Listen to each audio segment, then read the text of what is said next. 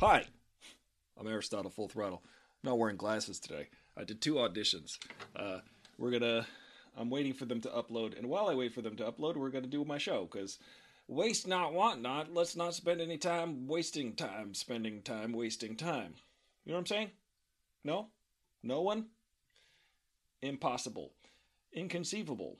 Thank you for be- being here, guys. Uh, I figure I'll just play guitar for you. that seems to be the new deal, right? Um, I'm now live on my channel. Cool, cool. Who's out there? Is there anybody listening? Hi. Say hi if you feel like talking. Otherwise, uh, I'm just gonna jam. I'm just gonna play guitar. Let me just move things around, get situated. I literally just finished an audition. Actually, um, it's still uploading. In fact, I'm going to be watching the upload while I hang out here and play guitar, and then I'll I'll complete the submission. Uh, total and utter submission. Welcome.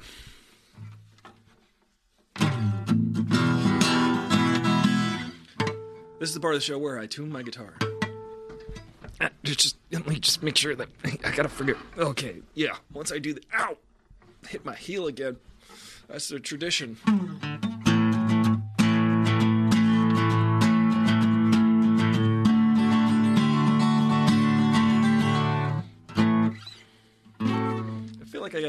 Adjust this neck again. How about that? Weather. Ain't that something? It's raining here in New York. I actually just got interviewed too.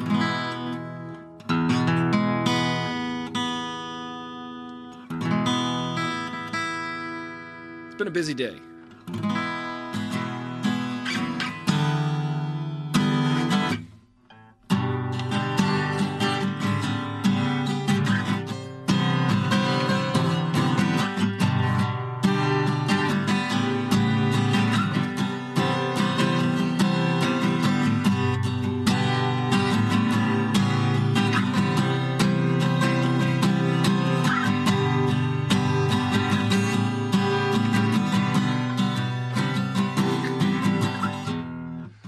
Choppy on the other side. Well, you ever try to adjust your glasses when you're not wearing glasses? I do that. Look who it is. It's me. Messing around on guitar. Is this even out there? Oh, there I am. Let's see what it sounds like. I'm gonna. Oh. Well, you ever try to adjust your glasses when you're not wearing glasses? That sounds okay, right? Right? Okay.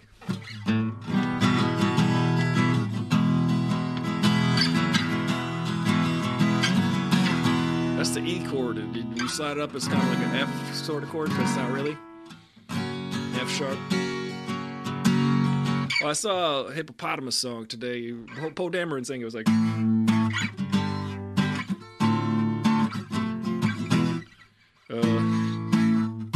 Was hippo- the song go? It's a hippopotamus song. I saw it. It was on Is This Will's Instagram. Let me learn how to play that song for y'all. Uh, okay. It was a good song. It's a good song. Wait for this alarm to s- s- cancel. Um, I want to I want to find that song for y'all because it was Poe Dameron. It was none other than Oscar Isaac singing this song. Uh, is this is Let's see. I want to hear that song one more time so I can play it for you. It's a hippo song. It's about the hippopotamus. It's about the hippopotamus, he says. There it is. Hippopotamus, hippopotamus. Look at me, I'm Poe Dameron. Hippopotamus, hippopotamus, hippopotamus, hippopotamus. That's a cool song. I think he made it made it up because uh, I've never heard it before. Probably because it's not, uh, you know, it's, catchy. Good, good on you, Poe Damerons.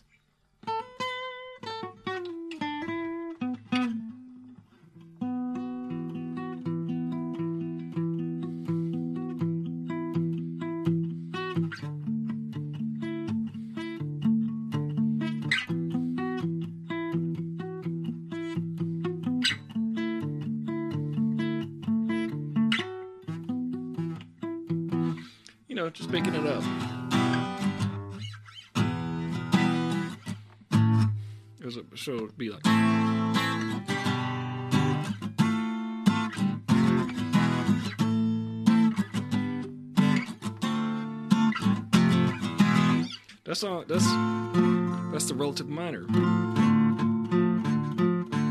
of F. Sorta. Yeah. We'll say yeah. We'll say okay. Yeah. Sure.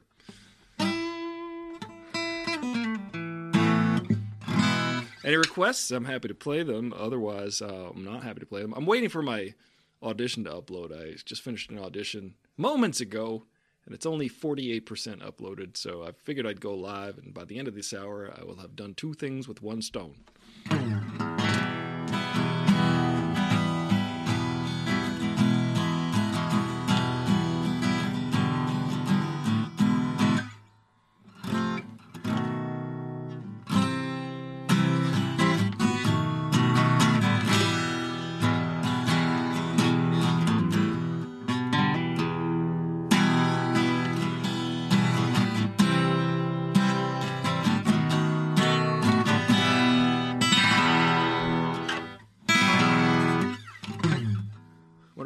Sound like.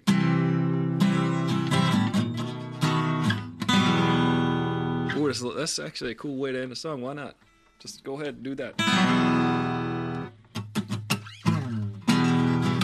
Oh, L.H. Smith. Okay, yeah, yeah. Uh,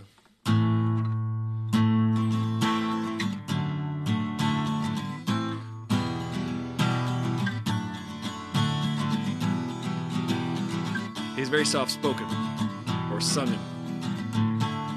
Hey, Kelsterline. You know this guy?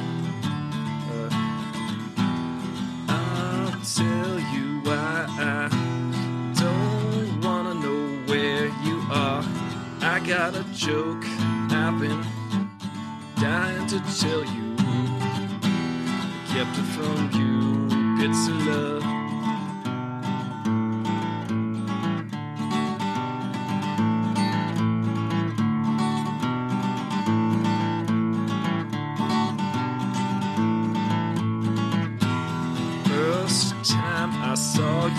I don't know how to sing.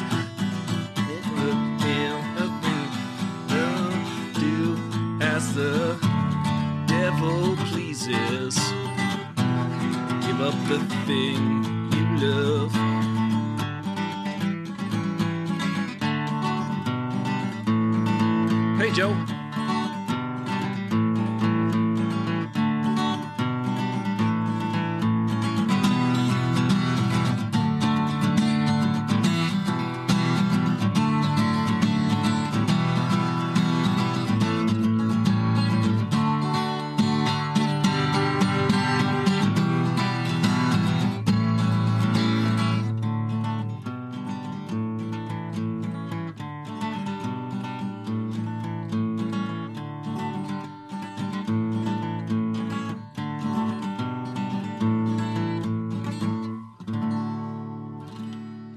that guy was pretty good.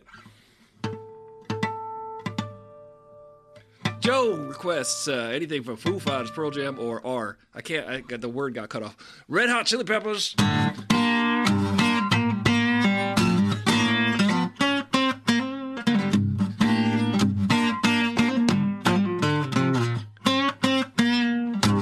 That's a good song. It's called Funky Monks. you know, they are some funky monks. Let's tie that into a theme for today. It's story time with Raffi. I mean, Aristotle Full Throttle. Uh, you know, uh, you had uh, the Red Hot Chili Peppers. They they sure were funky monks. I think they called themselves funky monks because they lived in a house when they recorded that in like Laurel Canyon, in uh, you know the Los Angeles, and they uh, they they like basically said they didn't fight the whole time. They were there for four months recording that album, Blood Sugar Sex Magik, and they were like they were like monks. They just went to work on the music, and that's all they did for four months. And boy, oh boy, what a life that must be. You know what I'm saying? I actually did that with my band. We uh, lived in Canada for a couple months, and uh, we were funky monks. We were emo monks, though.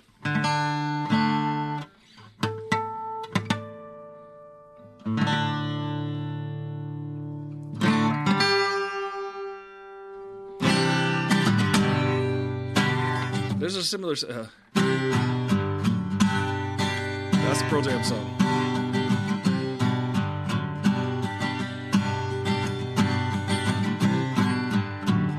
You know that song. Um, it's a song written by Jeff Ament, who, by the way, just tested positive for COVID, so Pearl Jam had to cancel their Las Vegas show. Come on, Jeff Ament, wear a mask. Come on, stay in that bubble, bro. You need to be a bubble bro. Let's be bubble bros. Jeff, me, and G. You know, it's funny because recently I was having this discussion with my friend Keith. His name is Keith, but I just called him Keith just now. And uh, he and I were talking about uh, some kid went up on stage and played drums with the Pearl Jam because Matt Cameron tested positive for the COVIDs, and then the kid like saved the day. And I said that was like my fantasy as a kid. You know, I can play all the stuff for for the that band. I can play all the guitars and all the basses for all of the Pearl Jam songs for the you know the only good albums they had, which were the first two, and maybe the little bit of the third one.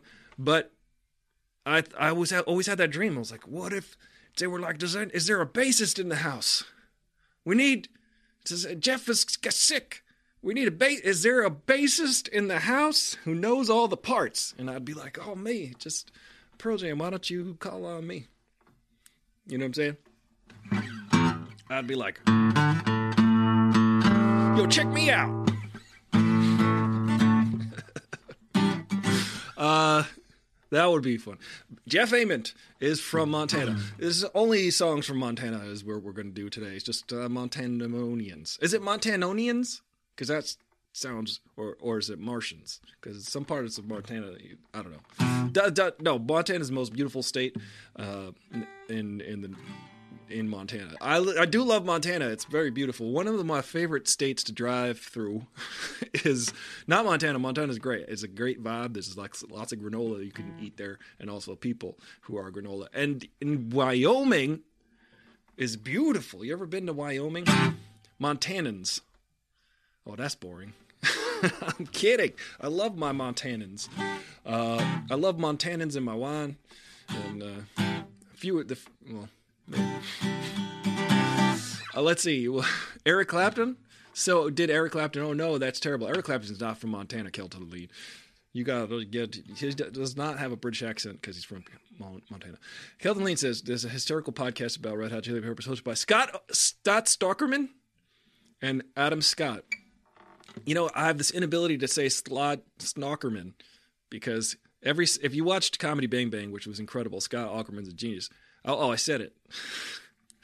he never says his name right. Every time he's like, "Hi, I'm Slot Snockerman," and it would just say a different name at the bottom, like like how I used to sign my homework in in high school. No joke. No joke. In high school, when I turned in papers, I put like because my name is Ari Dreyer, I'd put like Scary Mayor, Larry Sayer, Ari Dreyer.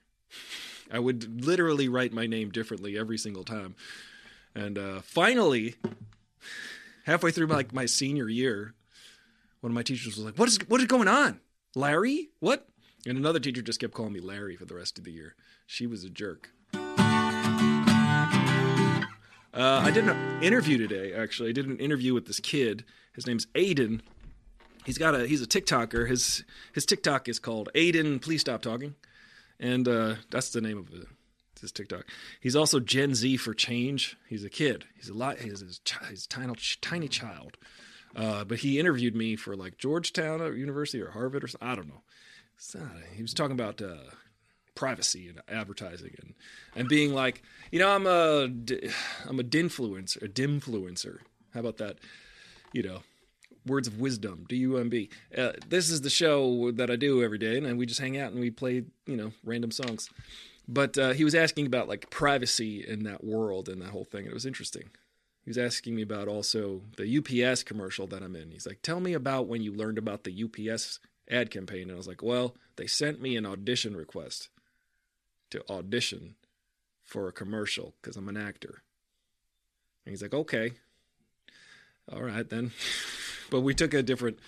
it was a really good interview. The kid's got a good head on his shoulders. He's a smart kid, and uh, you know, look out for it. It's a documentary, I guess, on privacy and um, privacy.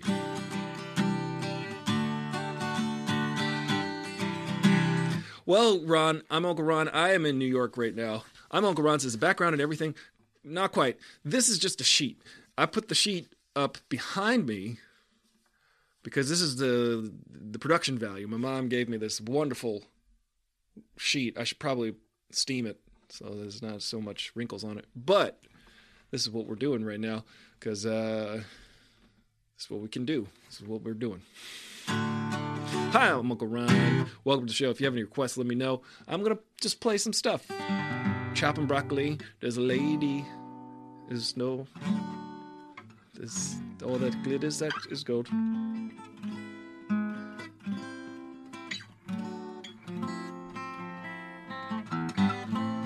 I played Stairway the other day. Usually, if no one's here, I'll start playing Stairway until people show up. But thank you for showing up and showing out. Uh, so did let, let me just check out uh, the comments here. I don't need to squint. I'm wearing contact lenses. What am I doing? What's up with you folks? What's going on in your world? Is it raining where you are? Sure is raining in New York because April showers bring May showers, bring June showers.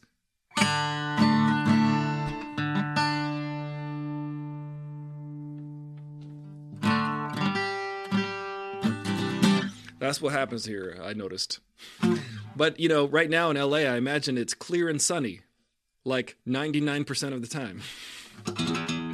Which, you know, it could be a drag. Good. It's clear. Here's the good thing you don't feel guilty about not going outside on a clear and sunny day in LA because you're like, it's going to be that way tomorrow. May you hop in the audio for a bit. You know what? I didn't wear my earphones. Hold on a second. Let's get. I'm still uploading my audition from before. It's at 84%. I'm ready. It was due two hours ago, which I did not was not mindful of. I thought it was due at 5:30 at my time, but it wasn't. It's not. It's due two hours ago, two and a half hours ago. Uh, saw a little snow this morning. That's cool. Let's see. Colleen wants to chat, so we're gonna. And in the meantime, I'm gonna also. I'm gonna, I'm gonna stare and squint at you. Hang on. Hang on, guys. This is great. This is great for audio. So you can listen to this as a podcast tomorrow. Uh, hang on. Hang on. I don't know why my ear my AirPods aren't registering. Hold on. Is this choppy? Or is this chopping broccoli?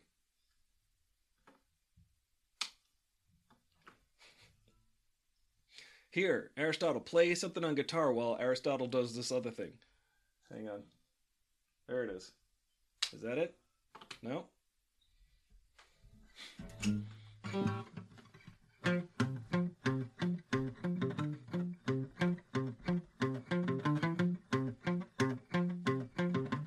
I'm still trying to get my AirPods to work, Khalid. Hold on a second. You know, No, because it's technology is the thing that promises you the world but delivers you maybe like a sandwich. Hold on a second. What? It's not a good sandwich either. It's a what what I'm doing is it's a spam What? sandwich. It, it's like the peanut. It's like the I can peanut hear butter you, and but jelly you gotta hold on, they 'cause would I can't you hear you you. forgot your lunch money. I can't hear you proper yet. Um, technical difficulties. No matter where I am in the world, you can be assured that there will be technical difficulties here at Aristotle Full Throttle. We we hope to bring you the the guarantee of that. Yeah, unlike technology, I guarantee you problems. Watch this. Okay, so you put these in. You put your left foot in. Take your left foot out. If I push the button on the back, was that is that gonna help? No. Am I coming through? Yeah, but hold on. Just hang on. We'll just I, I will. Once we. Uh, No, I just need to ask. I uh I can't deleted Hold on. and So- wait, what? Hold on. I I need to do this. I know you need to ask the thing, but I can't. I hold, hey, wait. I won't be able to hear it. Oh my goodness. Okay, wait. What is it? Hello? No, it's fine. Like, dude, it's fine either way. I can't hear Can it. you hear me? Hold on. Oh, hold on. Wait, what? Ah. what? Where is it?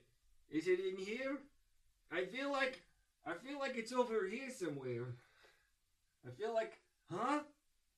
Where? Can I see? Where is it? Hold on. I'm losing viewers by the minute. I don't understand how Viewers or viewer? Yes, I'm losing viewer by the minute. Viewer, then we've got fewer viewers now. Thank you for for Air AirPods now. Okay, I knew. Okay, I ruined everything. I know that. Oh, good. I spoiled something else. Yes, uh, Kelly's like, I need to. to I need to talk. I Hold on a second. I, I really would like to make this work. However, it doesn't seem to be working.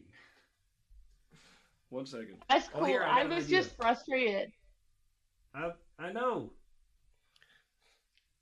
This was a By the way, Eric Clapton has COVID. AirPods. Okay. I did. I did it. Congratulations! Congratulations! Uh, that's that's a good song. We've got nobody let, watching anymore now, so that's good. We did. We chased him away. oh my God, Eric, we did it! Nobody's gonna be watching our show Nobody, please tune in. or your show. I don't know why I said hard. So, Colleen, what is it that you needed to say? What? Well, no, I just you were like Eric Clapton is doesn't have anything to do with Montana. Yeah, I know. He has COVID. Hello, Well, I heard you. Yeah, he's got COVID now. So how about um? and he has to cancel it. that? He had to cancel his tour. Oh, it's not too bad. Did he's got Oh to cancel no! his, his racist Eric Clapton? Yeah, tour? that that's terrible. And he's an anti-vaxxer and like anti-pandemic uh, person. It's like, yeah, we'd all like to be anti-pandemic. That's why you need to get a vaccine. I'm so against this pandemic. I know it's a hot take. I don't know if you What how you feel about it. Well, I hope you don't get demonetized for that. I'm ready for monkeypox. Who's ready for monkeypox? I mean, it seems like the next great pandemic.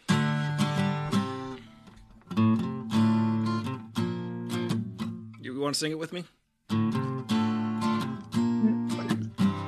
Oh, The COVID got me on my knees. The COVID begging, darling, please. The COVID, darling, won't you ease my sneezing now? Uh, you know, I imagine Eric Clapton. He so he's got the little snip. He's got the covids. yeah. But I mean, that's not going to change his mind about anything. No, it's not going to make him less racist. I don't think, or uh, less uh, Trump Trump thumper. He's a Trump thumper, I think. Well, oh, I mean, he's like probably a Boj. You know, I think that uh, Eric Clapton's best song. Let's see. Do I know any more Eric Clapton songs? You got to know Eric Clapton. Okay. songs. Oh, that's a good one. Uh, I mean, the song is. It's Uh, alright, alright, alright.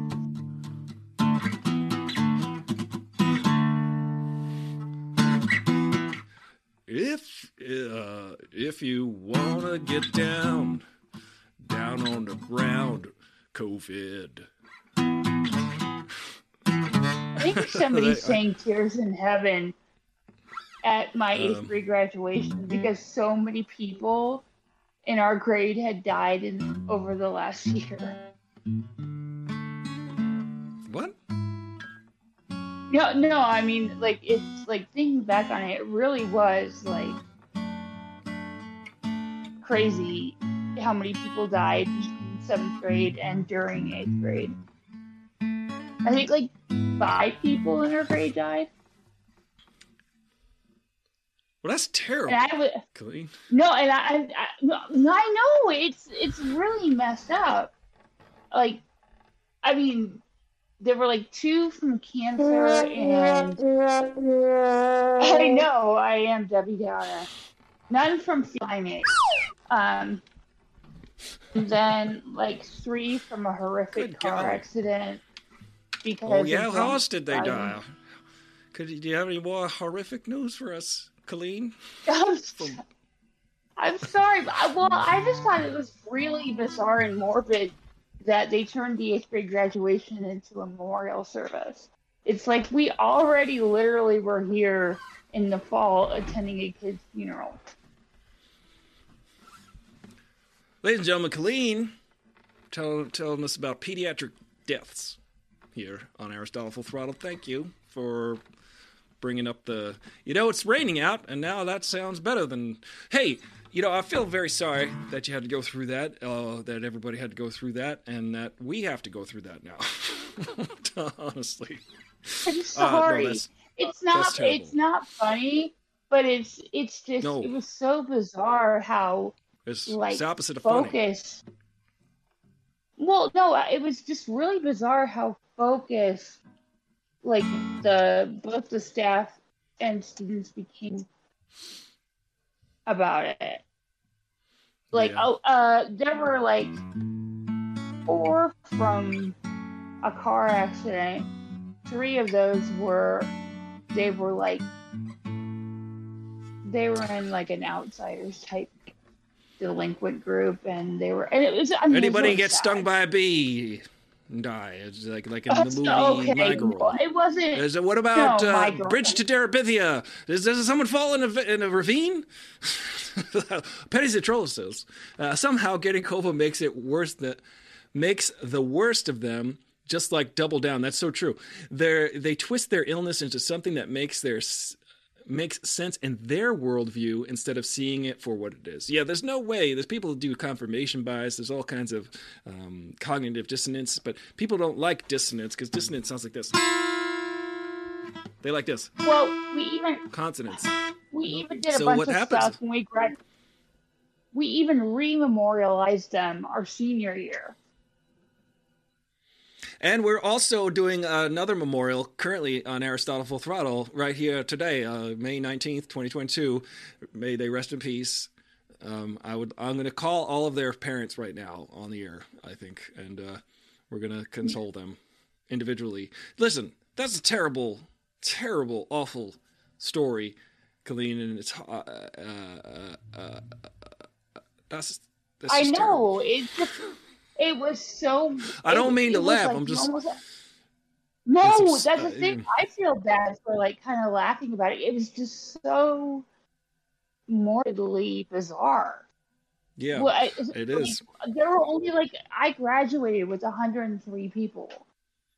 Oh, I thought you were going to say 103% because I would say A. plus plus. Uh, Joe says, Is this supposed to be a depressing show?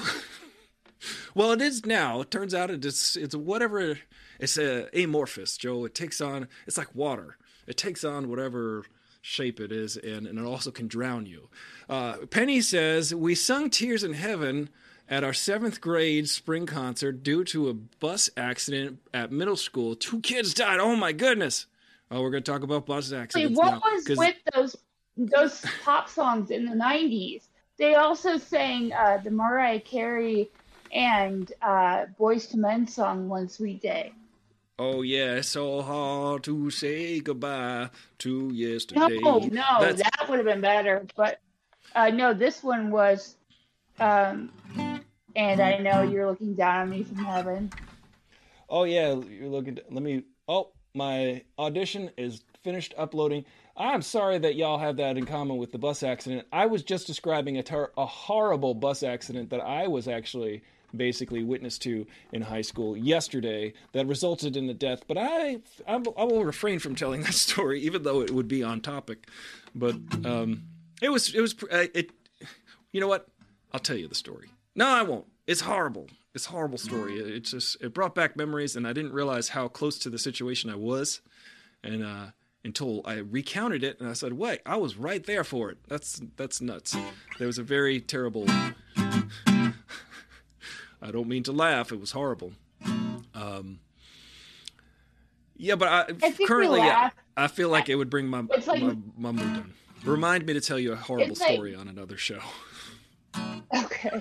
It's like nervous, like coping laughter. It is. Uh, for me, yes, it's a it's a nervous. It's it's. Uh, I also like to recognize uh, my my own absurdity. Like I'll think about myself in like the third person, and also I try to contextualize everything in in a funny way for my own sake and my own brain just immediately goes to like this observing the situation I'm in and going, "Hey everybody, let's play some songs." Yeah, and then this kid's died on the bus.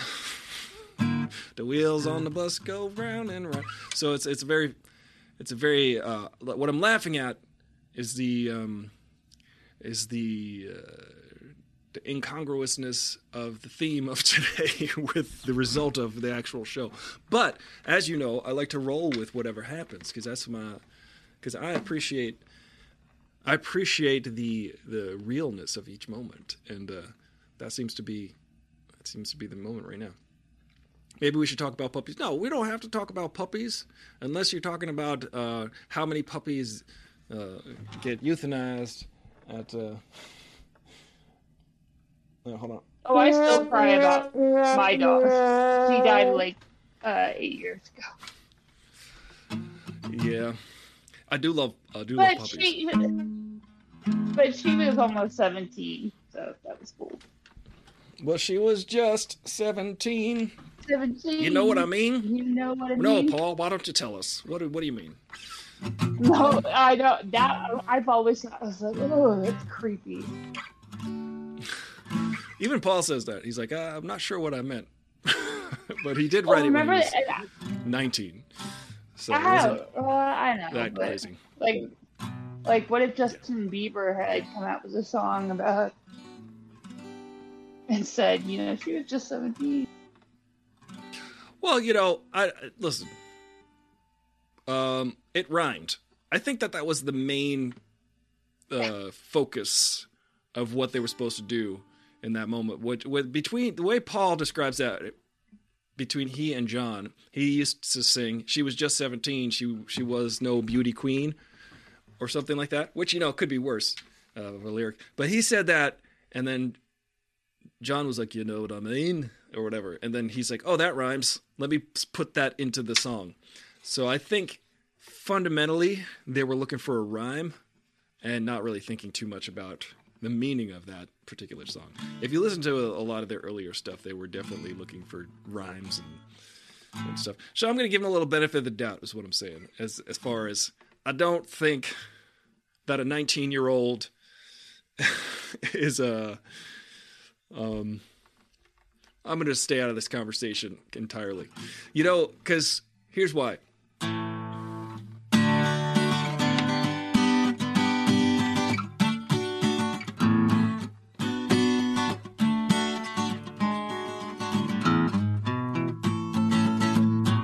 Oh, here's a good uh, Elliott Smith song.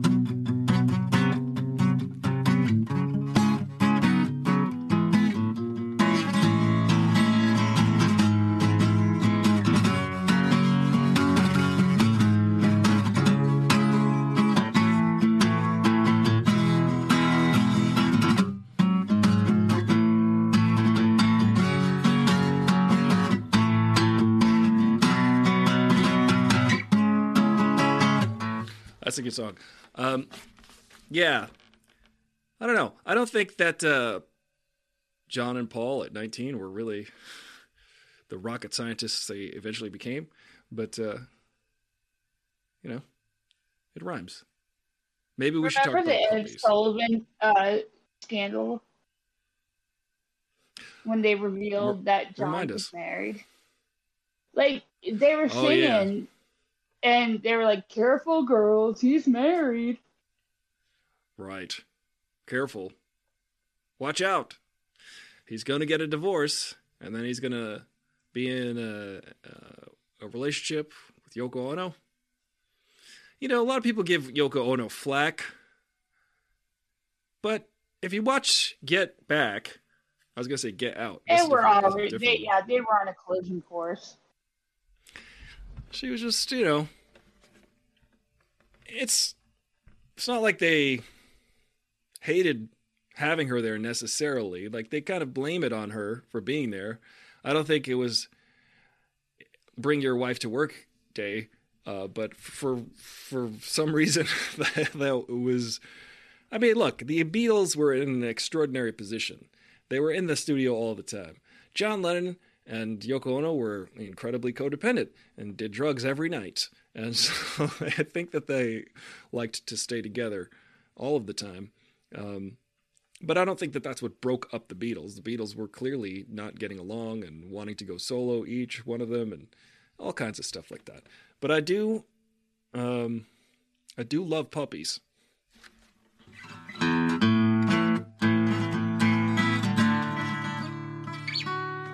What's a good? uh Do you have any? Do you have a favorite band, Khalid?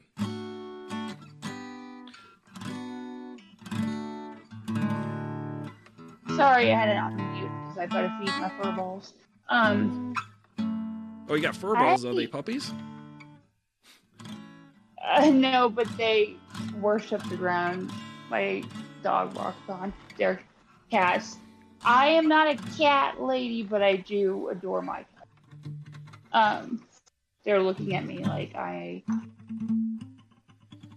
like they're in a um, uh, ASPCA commercial. oh, Uh, is Betty White there? yeah. No. Yeah, Betty White White Sox. Um, I took pictures of Betty White You know, one time. When she oh was alive. really? Yeah. Was she? Oh, oh, God. You know? Okay, are we going back to the morbid, like Yeah. tone again? We're going back to Um, the future.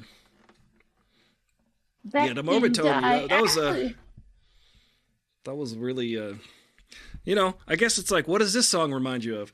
Oh, it reminds me of when five kids in my grade died that year. That's horrible.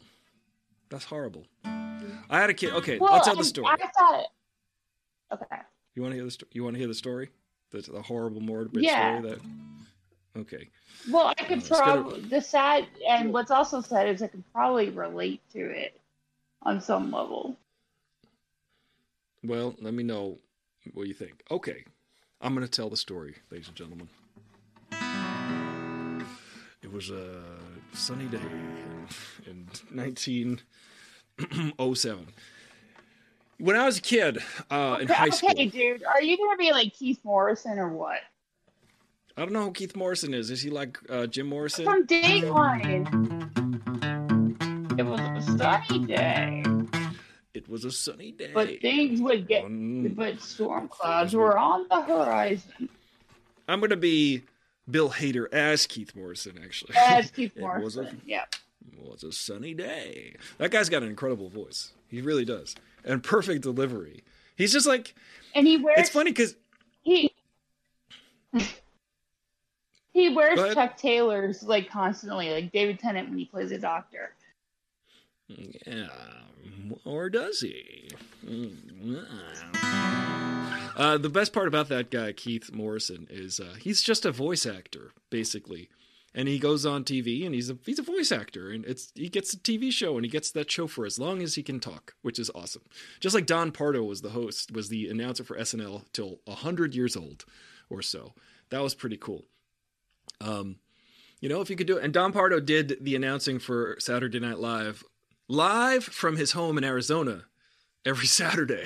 I guess you know uh, 8.30 in the p.m. and then probably ate some applesauce and went to bed. Because he was a 100! Okay, look, that's what I'm going to be doing, for, for heaven's sake. Uh, this, so, I was in high school, and I was coming back from a trip, which was a great trip. It was a canoeing trip on Long Island. We, uh, we can canoe here, actually, it turns out. I had no idea. We went down a river. I saw, like, I saw a, uh, a heron, great white heron eat a fish, like dive into the water, pull a fish out. I saw a, a, giant turtle go into the water. I was like, this is the wildlife here on Long Island. I had no idea, and and, and I was really um, bonding with my classmate Emily Germano. I remember we were rowing in the same canoe, and we just really got to know each other. We had spent all high school not really, you know, we were friends in the same friend circles, but we just when you share a canoe with somebody, you share, you know, it's just, that's what they say. You never get to know someone until you share a canoe with them. That's how the saying goes. And uh, it, so that was a cool day. And then we are coming back from school, coming back from the trip to school, and there was a bunch of bu- school buses lined up around Bayshore High School. They're lined up around the school because they get, pick up the kids, and then the buses all leave one by one. And uh, while we were arriving back at school, all of the buses were lined up around the school. Our bus, this field trip bus, took us to the front of the school, dropped us off. We went back into the school, went to our lockers and whatnot.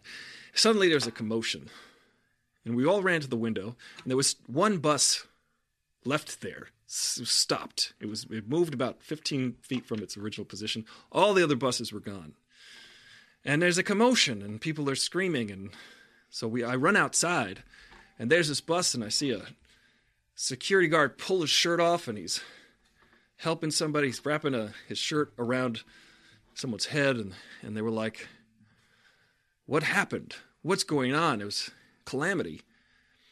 And um, joe mcnulty had uh, leaned his head outside the window of the, the school bus to say bye to his friend. And uh, while the bus pulled away that a telephone pole had hit Joe in the head, and uh, and so he was he had a massive head injury. The security guard was running around confused, with very upset. He had tried to stop the bleeding. He was performing CPR also, and uh, I remember saying to myself, as I looked at the scene, and I thought to myself first, I said, Joe has a head injury and they're performing CPR. And then I said aloud, and I didn't even know I said it out loud. I, I just remember the reaction because I said, Joe is dead. And uh, Jameen, cheerleader, was standing next to me, and she just started saying, Joe is dead. And then it spread quickly. Everybody started screaming and, and crying. And I just stood there in shock. And then the ambulance arrived, and it was all within minutes. It was all three minutes, five minutes maybe. And uh, when the ambulance showed up, they they rolled away slowly, and Joe had been killed by the telephone pole, striking him in the head. And I remember Joe McNulty because he was one of the kids I met on the first day when I moved to Bayshore when I was in eighth grade. Now, this was senior year in high school. And I met Joe on the first day when I when I'd moved to Bayshore. And that that day was a long time ago. I won't say it's the day after or a couple days after Magic Johnson announced he had HIV, but it might have been. So Magic Johnson's still around. And um so I met Joe that time and here's here's the thing. My mom the, the reason why I told this story yesterday or 2 days ago was cuz my mom said, "Have you ever cheated on a test?" And I said, "Well, yeah, one time in 8th grade, this is true. Me and my friend Diami got there was a pop quiz. Diami will laugh about this and tell you about this also. There's a pop quiz about the elements. We had no idea what the elements. We were freaking out and so we cheated off each other and tried to like fi- fill in the elements. We didn't know what it was seventh grade, I think. Yeah, that was seventh grade. And um, so to this day, Diami, who may or may not be related to Wesley, said uh, said, uh, "Hey, remember that time we cheated off each other in school? That was the one time I cheated. Was in seventh grade. And it was with my friend Diami because we both were very vehemently against the idea of cheating, and I never did it after that. I just truly tried to achieve uh, after that. And but that was the one time because we were freaking out because we had never gotten encountered a time where we had to we felt compelled to do so. So that's the the memory we both carry around a mutual memory. But uh, my, then my mom asked me, has, "Has anyone cheated off of you?" And I said yes. When I was senior year in high school, my friend Joe sat to the left and one seat behind Joe McNulty, sat diagonal from me in uh, my film class. We had a film class in senior year, and it was an English credit. Mr. O'Neill taught this class. And Joe was the kind of guy, when you walked around the high school, you'd always see him in the- the hallway talking to his friend who witnessed his death. Or you would see Joe in the car shop, because our high school had a car shop where it was like a little. Joe was always there, always working on his car. He had a really nice blue Camaro, I think, and uh, he just was always working on that car. And and you were like, this kid's high school isn't for this kid. He wants to work on cars. You knew it. Everybody knew this. And Joe said to me, "Hey, I just need an English class, an English credit to graduate high school, because it's senior year. I just need." He needed like two credits. I need to take this fluff film English course. And you already know everything about movies. this is not like a course. Is, so, is it all right if I cheat off of you? Like he he legitimately would tap me on the shoulder. He's like, "It's all right if I just copy the answers." And I thought to myself, as an act of of beneficence, as an act of charity, I said, "You know what, Joe? I know high school ain't for you and uh, all you need is this credit to graduate high school because you want to go work on cars and that's that's the one memory i have from that class was that i let joe cheat off of me in film class because and i th- i know it was a conscious decision i said yep i'll let you do that because high school ain't for you and and this is just a fun class for me and you're just taking it because you need a credit and um, I thought that was me paying it forward. So, rest in peace, Joe McNulty. And you can look up that story online, I'm sure, because it's it was the lead story in the news for the basically the next few days. Very sad story. Um, but the thing that affected me was that I hadn't realized how close to the situation I was physically uh, close. I was 30 feet away while that all happened. So, thanks for bringing it up, Colleen. Did you hear that song? It's like hippopotamus, hippopotamus, hippopotamus, hippopotamus. That's a song by Poe Dameron. Always happy to contribute. Yeah, thanks.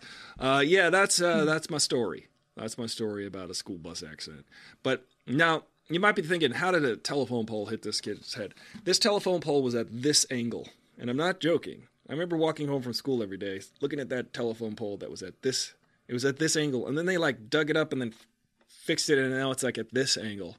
It still is. I actually drove past it a couple years ago, and it's the, the if you go to Bayshore High School, it's on um, I guess Fifth Avenue. You'll see it. Maybe just go on Google. Go on Google Street View. You'll see there's a telephone pole that's at a crazy angle, um, which makes no sense because it actually killed somebody. Oh, and the bus driver had a heart attack like the next day. I'm not sure they died or whatever, but they could were completely wrought with stress after they were like overwrought with grief and stress and, and like I can't imagine what they were going through. Could you imagine? Anyway, Will, uh, what's your favorite Chili Pepper Oh. song?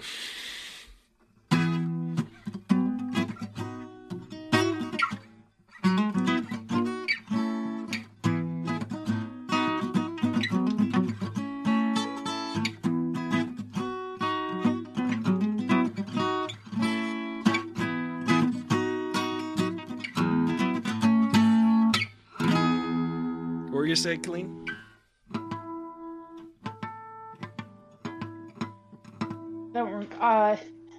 When I was in uh, middle school, I think uh, I didn't have to ride the bus. Um, oh, there was also a fire. There was also a fire in the school that year. Oh, there's a fire in the school. Uh, tell us about that, Colleen. Yeah, there was a fire in the school to the How point many where fifth graders died in, in that?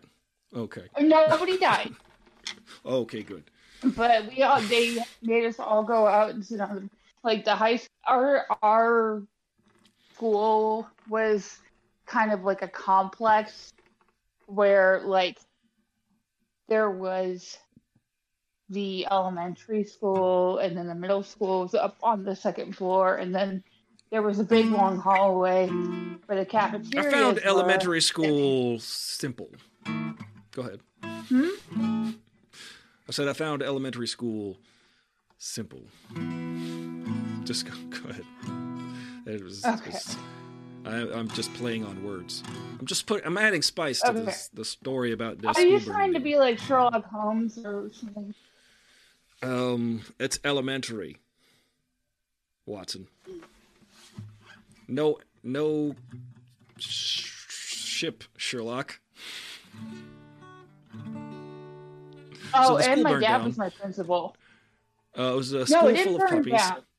Okay, go ahead. It didn't burn down, but they were in the process of removing wiring Asbestos. that. Uh, no, well, I don't know. Did they use asbestos in wiring? But uh, As best as I know. As best as I can. but uh, so you know, the Republican Party is going to come out and say that asbestos actually helps. Anyways, there was That's this as best as they can do. that- Got any more? Go ahead. Are you finished? No, I'm done. I'm out. I have nothing.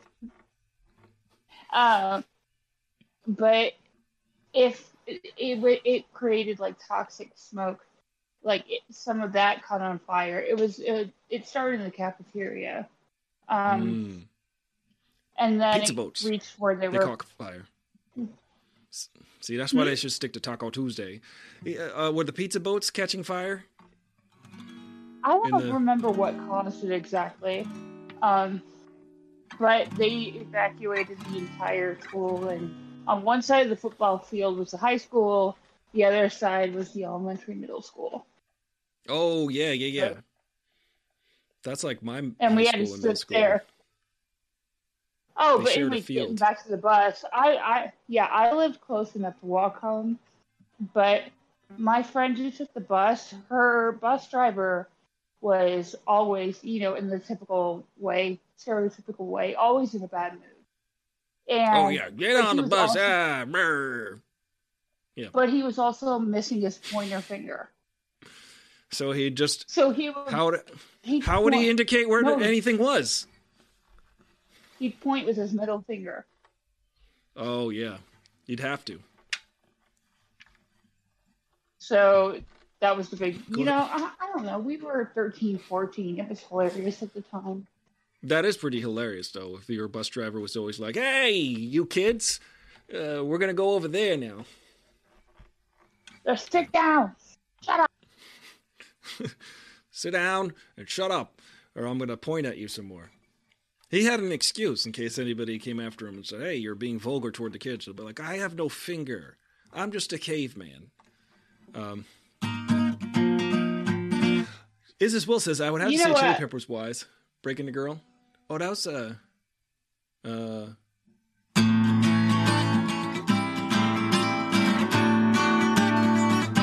Right, something like that.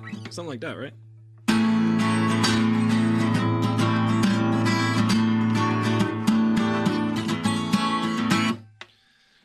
Right? I think. Does that sound right, Colleen? Is it flutist or flautist? Flautist. I did play Is the it- flute for Is it fluta or two flauta? years. I hated it. You played the flute for two years? yeah, I you hated, hated it. Why didn't you stop No, after the first God. day? If Because my it- dad was the principal. Oh, and principals, they like it to have a little piper running around them, like pl- playing the flute, right? That's like that's a very Well, principal like thing. I, I was like I was his stepdaughter, so like I had to look, make him look good. So yeah, had to be. You had to, like, did you have to wear tights and like be like like because that's how I picture it. Did you know the Queen? I'm talking about the Queen. I'm talking about Queen, not the band, but Queen Elizabeth uh, in England. you know, the head of the church and stuff, that lady, she and every royal before her had a royal piper who was their official alarm clock. There was someone who was paid, this was a job for centuries, to go over to the to the king or queen's window and wake them up at in the morning at the correct time that is by playing like a flute and waking them up there was a piper and then you Oh, know they a just got rid of that. Uh, the bagpipes the piper they were some kind of piper they, they had an alarm clock that was a No, they- human being They showed it in the episode of The Crown where, spoiler alert, um, King, her father died. the king's father died The No, father. uh, Elizabeth. I'm like blanking because I'm so tired. But um, uh, King George. King George. Well, you know, they just eliminated that position because they were like, you know, we're doing, we're cutting back. And if you were the piper for the queen, that's a pretty cush gig for a musician, you know. Just like I just got to wake up early, crack my knuckles, and just you know play like I don't know what the the sound of the alarm would be. It would be like uh like When my mom that's got what I would- married, uh, I would have to play something uh, really obnoxious. when What my about mom got married got- the first time, they Mhm. had um, it was a big, huge Catholic wedding, and they had um, they had a bagpiper, and she said she was startled initially by well, because she knew she was making a huge mistake. Um, when the bagpipes started, she thought it was my grandmother um, Snoring. having a sinus, having sinus issues. Oh. Yeah. Um, well, do you remember that guy, Fred uh, Dryer? Does anybody remember Fred Dryer? Anybody out there? White haired guy? Mickey Mouse Club. Anybody? You in the back. You remember Fred Dryer? He used to do the sound effects about one eighth as good as Michael Winslow, but you know, Fred Dryer is white. So he would go, uh,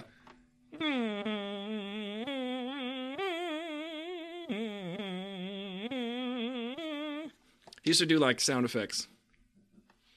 I think his name was Fred Ryan Dryer. didn't Ryan What was his name? Gosling try to be like Michael Winslow when he was on Mickey Mouse Club? Uh, well, you know, uh, Ryan Gosling. Did he? Ryan Gosling. That sounds like a baby goose. Uh, you know, he is also Canadian. Whoa. Mhm. But uh, yeah, the Mickey Mouse Club. Was it Fred Breyer? Dryer? Fred Savage. He. This guy was the sound effects guy, and uh, it was like Fred and Moana. Was it Moana? Oh my God, I'm I might be remembering things all. Uh, I might just be mixing my Disney movies with Mickey Mouse Club, but uh, yeah, I always thought that guy was cool. Except I did find his special his, his verbal sound effects to be inferior to Michael Winslow's bleeps, sweeps, and creeps. Those were way more. Um, I don't know if you've seen Michael Winslow perform as Jimi Hendrix or any of those other folks, but he was He's he's still on tour. That guy. I think he still uh, looks like he's the same age. He was from Police Academy. All of those movies. Fred Dryer played Hunter on NBC. Oh, that's right. Thank you for that. Is this Will? Fred Dryer was that guy, a former former NFL player. Fred Dryer, yeah, Hunter. We had riots in Belmont Lake Junior High School, North Babylon High School in the early 70s. Riots. Were they quiet riots or just regular volume? I do remember Hunter. You remember Spencer for Hire?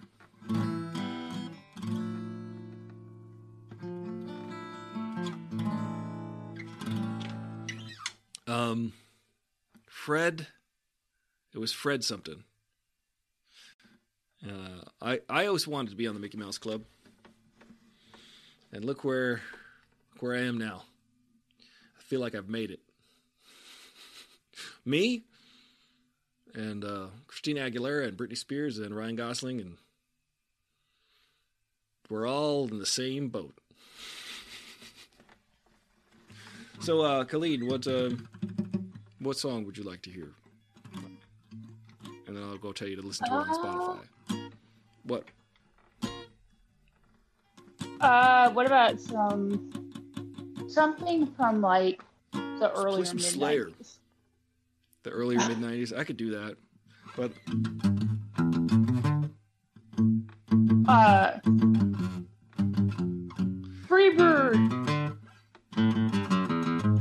oh, do you know what this was? Let's whip it. Whip it good. You're cutting. You're cutting out, so I can't tell. Oh no!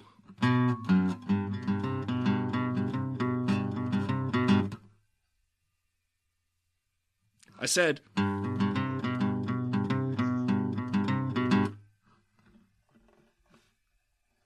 I, I, I literally can't hear you.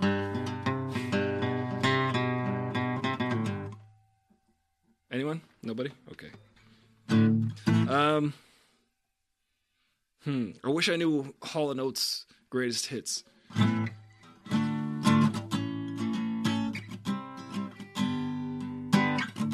Remember I played this one? It's Eric Clapton and Babyface. All right, I gotta. I gotta peace out. There's a police car just like tore into our parking lot. So, Oh, what a note to end on. And take care, guys. Good night and good luck. bye. Don't get arrested.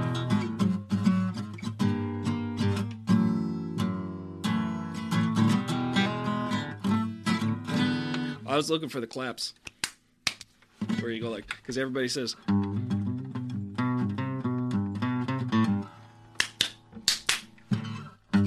It's hard to do by yourself. All right, I can do this.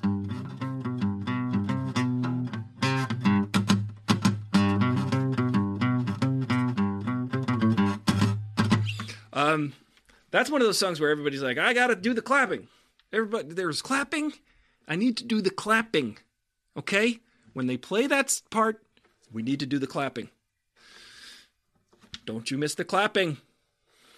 It's like the happening, but less Mark Wahlberg. Don't not clap. That's like one of those things when um, when Sweet Caroline comes on. You know the the the great Neil Diamond when he says "Sweet Caroline." Y'all did it. Y'all did it in your head. I know you did. There's all those kinds of ones where people just uh they just feel like they have to do it. It's like line dancing. You know, the other day I was in the car. You know what song came on the radio? I'll tell you. Uh, the Electric Slide, or Electric Boogie. My bad. Uh, well, I did not do the Electric Slide in my car. I don't understand that that song actually exists as a song on its own. I didn't know that people listened to that for pleasure. I thought that that was something you were forced to do at like eighth grade dances. I didn't know that the Electric Boogie was a song that gets played on the radio. They might as well play the chicken dance, is what I'm saying.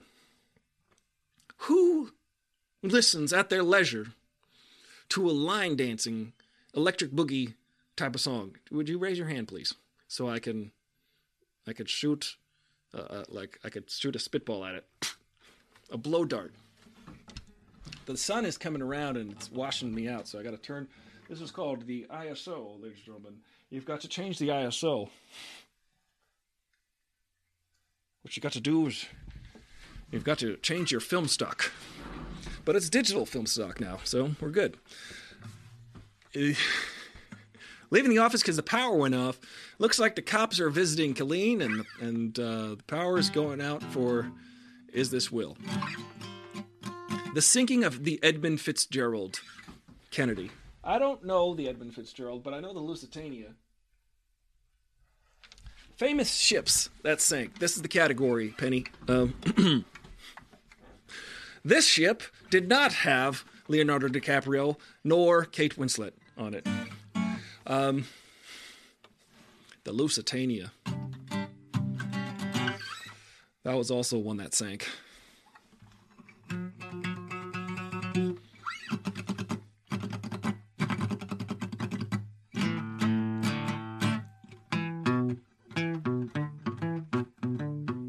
Oh, I see Jim Morrison there.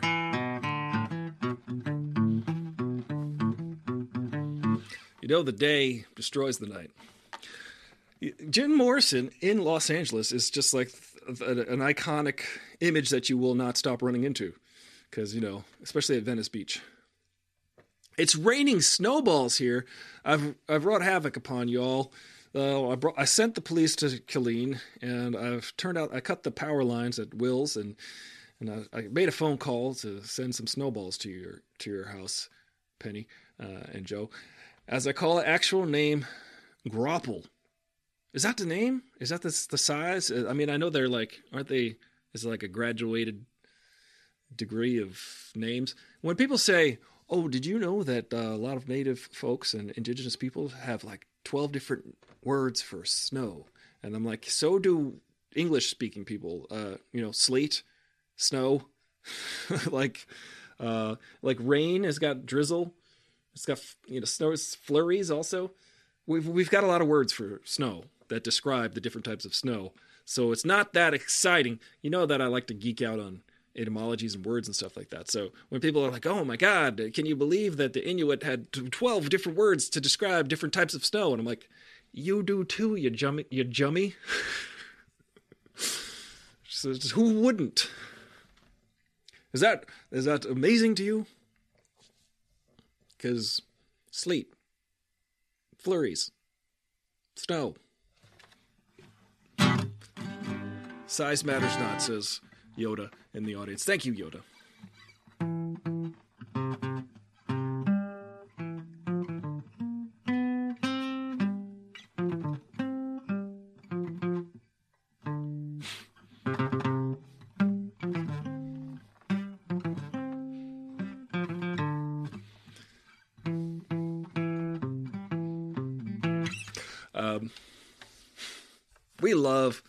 I saw this thing today. It was uh, Hayden Christensen talking about being Darth Vader, and I ain't mad at that because he's coming back for the Obi Wan series, which is coming up pretty soon. They're hyping the heck out of it, and I'm looking forward to Ewan McGregor.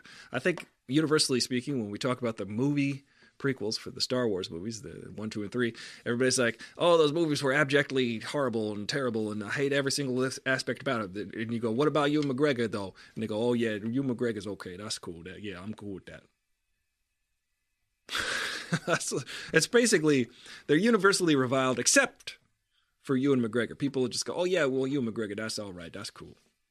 He's never not been accepted as Obi Wan. I remember when he was cast as Obi Wan, everybody's like, "Oh yeah, that's cool. I'm okay with that. That's cool." Ewan McGregor, yeah. But then everybody came after Hayden Christensen in Star Wars episodes two and three because um, they were like, "He's so wooden. He's so wooden." Look, you give an actor not much to work with, and they're not going to be able to, you know, not everybody can be Ewan McGregor, but even you, Ewan McGregor is kind of like walking around those empty sets that were just they looked like this. Like if if you're trying to imagine an entire world and you're George Lucas and there's this incredibly detailed, elaborate world in which you're supposed to reside as an actor of Star Wars, and he and and George Lucas has it all in his head, and he's just like, okay, imagine that what's in my head, imagine that, okay, actor, go. So you're not really reacting to what's really there. And so I'm just saying, lay off Hayden Christensen or Christian Haydenson, whatever you want to call him. Just lay off the kid. He's all right. Listen, I might be biased because he's a tall actor, and most actors are about this tall. But I am I am a height supremacist. I don't know if I've mentioned that before. Um, but uh, yeah, Ewan McGregor and Hayden Christensen excited to see the the situation that should be. I really hope that the Obi Wan series adds to the whole lore of Star Wars and elevates it because I do feel like even though Rogue One is it's a pretty good movie, it's okay. It takes place right before Episode Four, A New Hope, but it actually elevates A New Hope if that movie could be elevated any further, it actually does it. It raises it up an inch. It, it does make it a little bit better. It, it it's a it does a good job at that, and I hope that the Obi Wan prequel series does that too. Joseph Menacucci says, uh, My college students genuinely believe episodes one through three are the best. Well, your college students need to go to college. Noel Dryer says, Tom Cruise did well in Top Gun 2 this week. I heard that, Noel. He was, pre- he was pre- presented with a Palme d'Or at the Cannes Film Festival for his work in. Surprise. by the way, he wasn't even nominated. They just gave it to him because they're like, "You're Tom Cruise. Top Gun is awesome." And apparently, Top Gun 2 is supposed to be amazing. So, hey, why don't we go see it next week? How about it? Um, Isis Wilt's going to try Discord from his phone. You got that mojo rising, Mr. Mojo Rising. How's it go?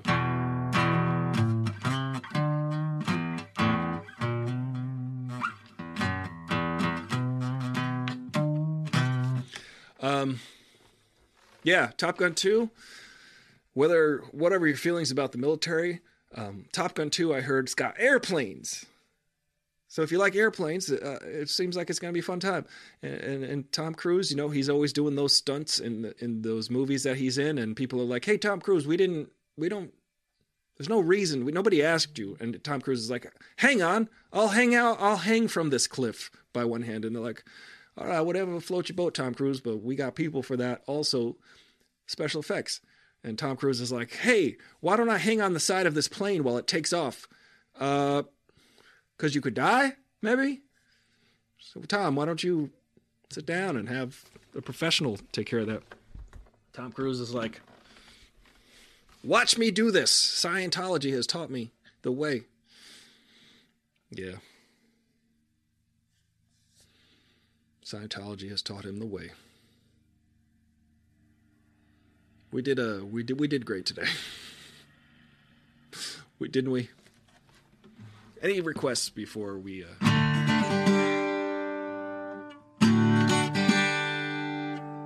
Oh, remember this one?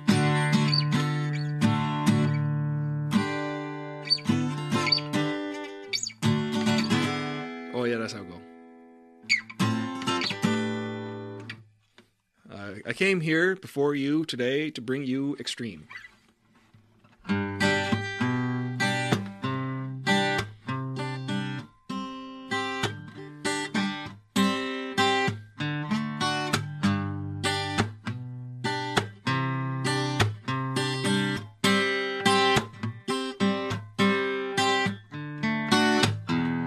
Not gonna do it. I refuse. And you can't make me do no bet in court. My favorite part about that song is that it's not playing currently.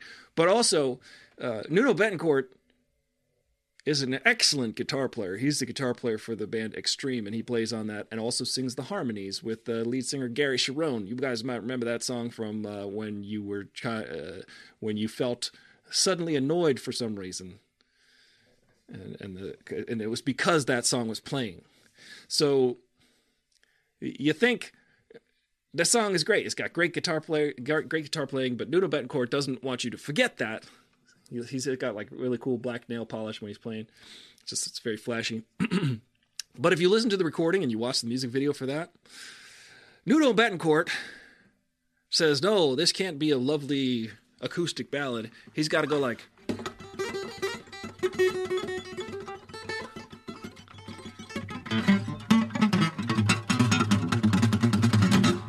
He does like a five minute guitar solo at the end of that song on an acoustic guitar, and it's like, Nuno, Nuno, come here, Nuno, Nuno, Nuno, Nuno, come here, Nuno, Nuno, where are you going, Nuno?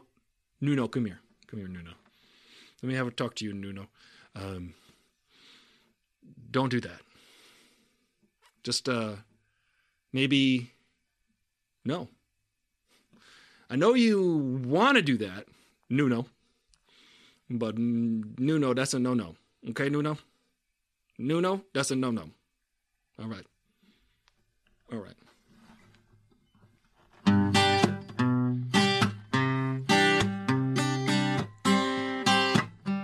Um, I'm just, uh, I'm just saying. He shouldn't do that. You should serve the song with what you're playing. You shouldn't serve your all yourself. That's called uh it's like onanistic, you know what I mean? Birdhouse in your soul. Not to put too fine a point on it, Joe, but uh let's see. Let me see if I can remember. I'm your only friend, I'm not your only friend, but I'm a little glowing friend, but really I'm not actually your friend, but I am I don't really know how to play the song. How about I learn that song and I'll play it um, in my head. Uh, wait, let me see. Blue Canary in the Outlet by the Light Switch. That's those are lyrics, guys. If you haven't heard lyrics in your life, you, you're gonna you got to listen to "They Might Be Giants" or "There There May Be Giants." Um, that's a great song, though. That's you know, let's hear it.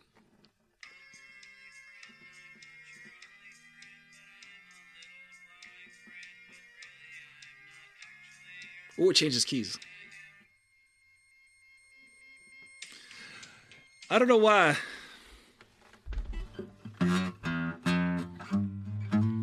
Well, it's it's mainly on the accordion. First, I'd have to learn how to play the accordion, uh, and I don't know if we have time for that. But but I will learn that song, Joe. Thanks for the suggestion. Uh, if you guys have any ideas for songs that uh, you'd like to hear on this show on the guitar, I'll be maybe I'll have a I'll have um, someone come over and sing them for you while I play them. Um, but Elliott Smith has a lot of good songs, and uh,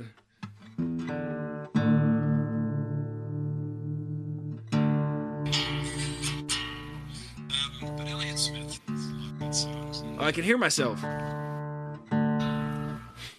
Listen, now I'm gonna play along with myself if I can hear myself. Oh.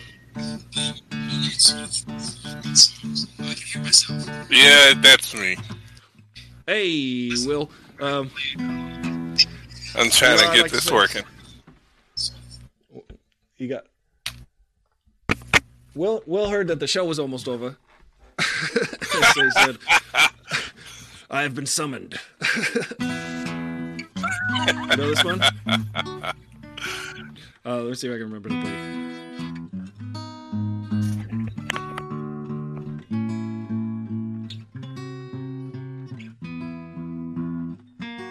Uh, that's the last song of Figure Eight, right? Yep. Or is it the last song? Of... think so.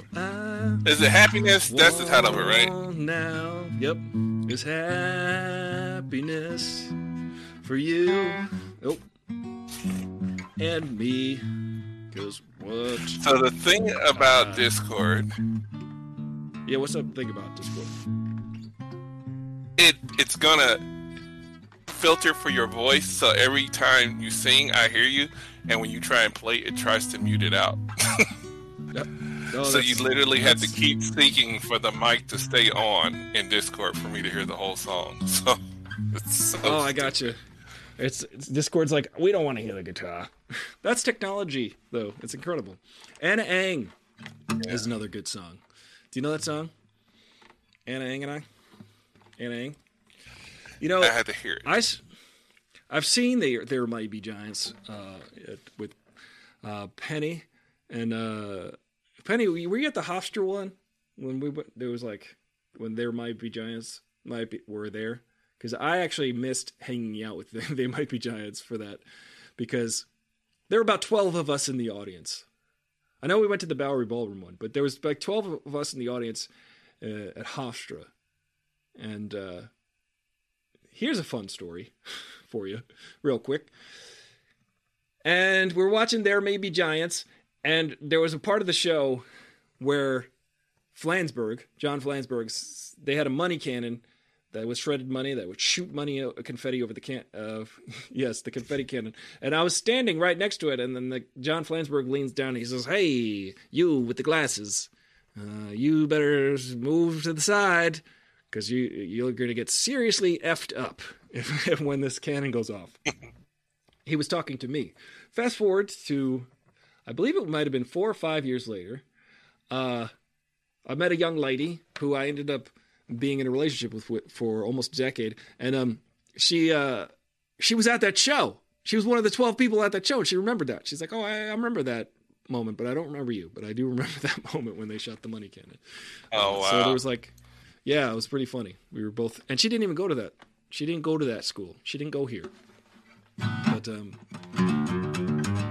I also had John Flansburgh signed my Palm Pilot one time. If you guys remember a Palm Pilot, I was like, hey, John Flansburgh, do you mind signing my? And he's like, ah, oh, sure. and but after that show at Hofstra, my friends, uh, my friend Jeff, came t- over to me. He was like in the same dorm as me. He's like, "Where did you go?" I'm like, "What are you talking about?" He's like, "We just hung out on the bus with There Might Be Giants, and they and we were looking for you. They they said come on the bus and hang out with us, and we couldn't find you." And I was like, "Are you kidding me?" So I missed hanging out. Uh, I missed the opportunity. Do you know that that's band? one of the perks of low intended shows. yes. Like yes, personally, know them? No, no. yes. I, I, I was, I'm a casual fan. I don't know them back and forth, but I enjoy them whenever I hear them. yeah. Particle Man. Doing the things. They actually came to my school too, because I remember everyone being geeked up about that show. It was my freshman year, and I was like, "Who?" I was still like heavily into hip hop, so I just wasn't ready. And then I was like, "Oh, okay. oh." Then I was like, "Yeah, I know these songs. I've heard these songs." Noel Dryer 2 asks, Do you remember Whitesnake? Do I remember Whitesnake? Is this love? re- It's a part of Will's only two names song, come to mind: Coverdale Will and covered it. Kitaen. Tawny Kitaen. Yes. Will, it's funny because the is this in your intro Oh, is from Is This Love? But there's also Yeah. the is this from the Bob Marley and Wailers too, right? Because is this love? Is this love? Is this? Love? I, I thought you Yep. sampled that too. That's for the chant So- in the in the. Uh, I do believe I'd have to listen back, but I do. I did put the "is this" will in the uh, in the Transformers one. I think. Oh, you know why? Because I still have that extended cut that I haven't. I haven't been able to finish. The extended will Okay. cut. But uh, what's up, Will? How you doing? Oh, arthritis, man. I'm arthritis, Arthritis? prime. what happened? What's going Yeah, on? You- we had some heavy labor today. Oh yeah. had some heavy labor today. So, so I got called back to the building I'd spent the last eight years working at because the people who now work at that building didn't want to do the work they were asked to do, and they said, "Well, he knows what's in there better than us." Yeah. AKA, we don't want to move all that stuff, so make Willie go do it. So Willie went and did it. I had some help though. We had a team. We got it done, but my joints were like, ah. And then some weather rolled in, so I think that's part of it too. Hey, Noel, I I got both chats open now. No, I got one chat. I'm trying to do the whole Willie Smith bad trivia master thing where I had all the screens open. Like I've upgraded my whole setup, and it, like So and do it's, you have it wasn't for the screens? stream, but now I've got like I got three monitors now, man, and one of them's a 42 inch TV. Dang. I'm like- See, that's what I I'm wanted back to do. caving it up for no good reason. Well, no well, good reason at all.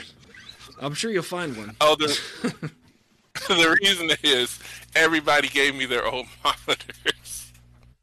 Well, that's They're like, I don't want this here. That's so, cool, though. Like, I I was gonna put um, a, that giant 77 inch monitor above my whole setup, which uh, I still haven't done yet because reasons, actual reasons. But um, sorry that you're achy, but I don't. Uh, you know, I would Oh, no, play fine. achy no, that's my normal. Um, but no, no, no, no, no. I'm these earlier show times are killing me, man, because I, I'm not in a position at work where I can like listen and contribute like I normally would. Because you you switch time zones. Like for me, my perfect world is like all my friends would be on the West Coast. Because when I'm off Gotcha. work, everybody's got energy and they're up and like. And I'm like, hey, I got people who I can keep up with, and I can. They'll be available after nine. Like everybody I know is just like they're done. It's like they got it, and then my friends on the East Coast, of course, are checking out early. So unless they're Nighthawks, so it is what it is. Well- but Well, I tell you, I'm settling into uh, a groove with the shows out here. Um, not quite sure. Like I tend to try to do it earlier than later, but now is a time that I probably can, you know, hang out. Sometimes I'm, I'm just, it's just, you know, it's a little hectic right now. There's things all over the place. The schedule, right, yeah, I can imagine. set in stone. So I'm just trying to get shows in there, but we do give you sh- daily shout outs. I'm like, well, I wonder what Will, what would Will do? I usually come in late and hear, "Oh, he's gonna come." Like I've listened to the podcast. It's like, no, I'm not. I'm, I'm listening. Like, oh man, that, I have that reputation, but I'm more unreliable than reliable to show up at all at this point because of scheduling. I mean, Well, but I made it today, and it it took an act of of calamity. Like I literally wasn't in the office where we dispatched from all day, and everybody was like, "Oh, the power went out." And sometimes they send people home, sometimes they don't. I didn't know they sent people home because they didn't tell us they sent people home. So this is the second time because of weather they closed the office, and I've come and shown up, and the only person there is the security guard, and he's like, "Well, they sent everybody home." It's like, "Oh, yeah. good to know," because I wasn't told, and now I'm here instead of home. Uh, and but the lights were back on, but the elevator was off, so I took the stairs up, and I was sitting in the office listening to the show, and uh, this building. One, it used to be the headquarters for the Pentecostal church. I think either for the region or for the country. It's also where they had their publishing house. And Praise we, the district bought it and turned it into office. So it's uh, it's like an office style building that they converted into a school district administration center. So um, you've got these big areas where there are cubicles on the outside, and then you got offices that actually have windows, and then you have the area we are that's like in the back of the building, and it's an enclosed office with cubicles in it. So there's no kind of natural light. So when the lights went out while I was in there, this is the first time it ever happened, and I was just like, oh wow, this is like total like horror movie darkness. That is Like, horror movie darkness. But what you don't want is the lights to go out on Broadway," said Billy Joel. Go ahead. You can name as many Billy Joel songs as you want, and I will not get the references. You won't, huh? You I didn't would- grow up on Long Island, I, would- guess. Oh no! Like I mean, I'm from St. Louis, and I don't know most of the Chuck Berry songs either. So oh, it is what it is. Like if you were born in a certain time period, you have this certain envelope of cultural references, and I was born in the heyday of music on cable, so MTV. Like that dictated my cultural references. I'm Yeah. not the only one, and we had a good maybe a 20 year run where if you were born anywhere from the late 70s on to the mid 90s, you got exposed to all that stuff yes. and then that was Indeed. your frame of reference.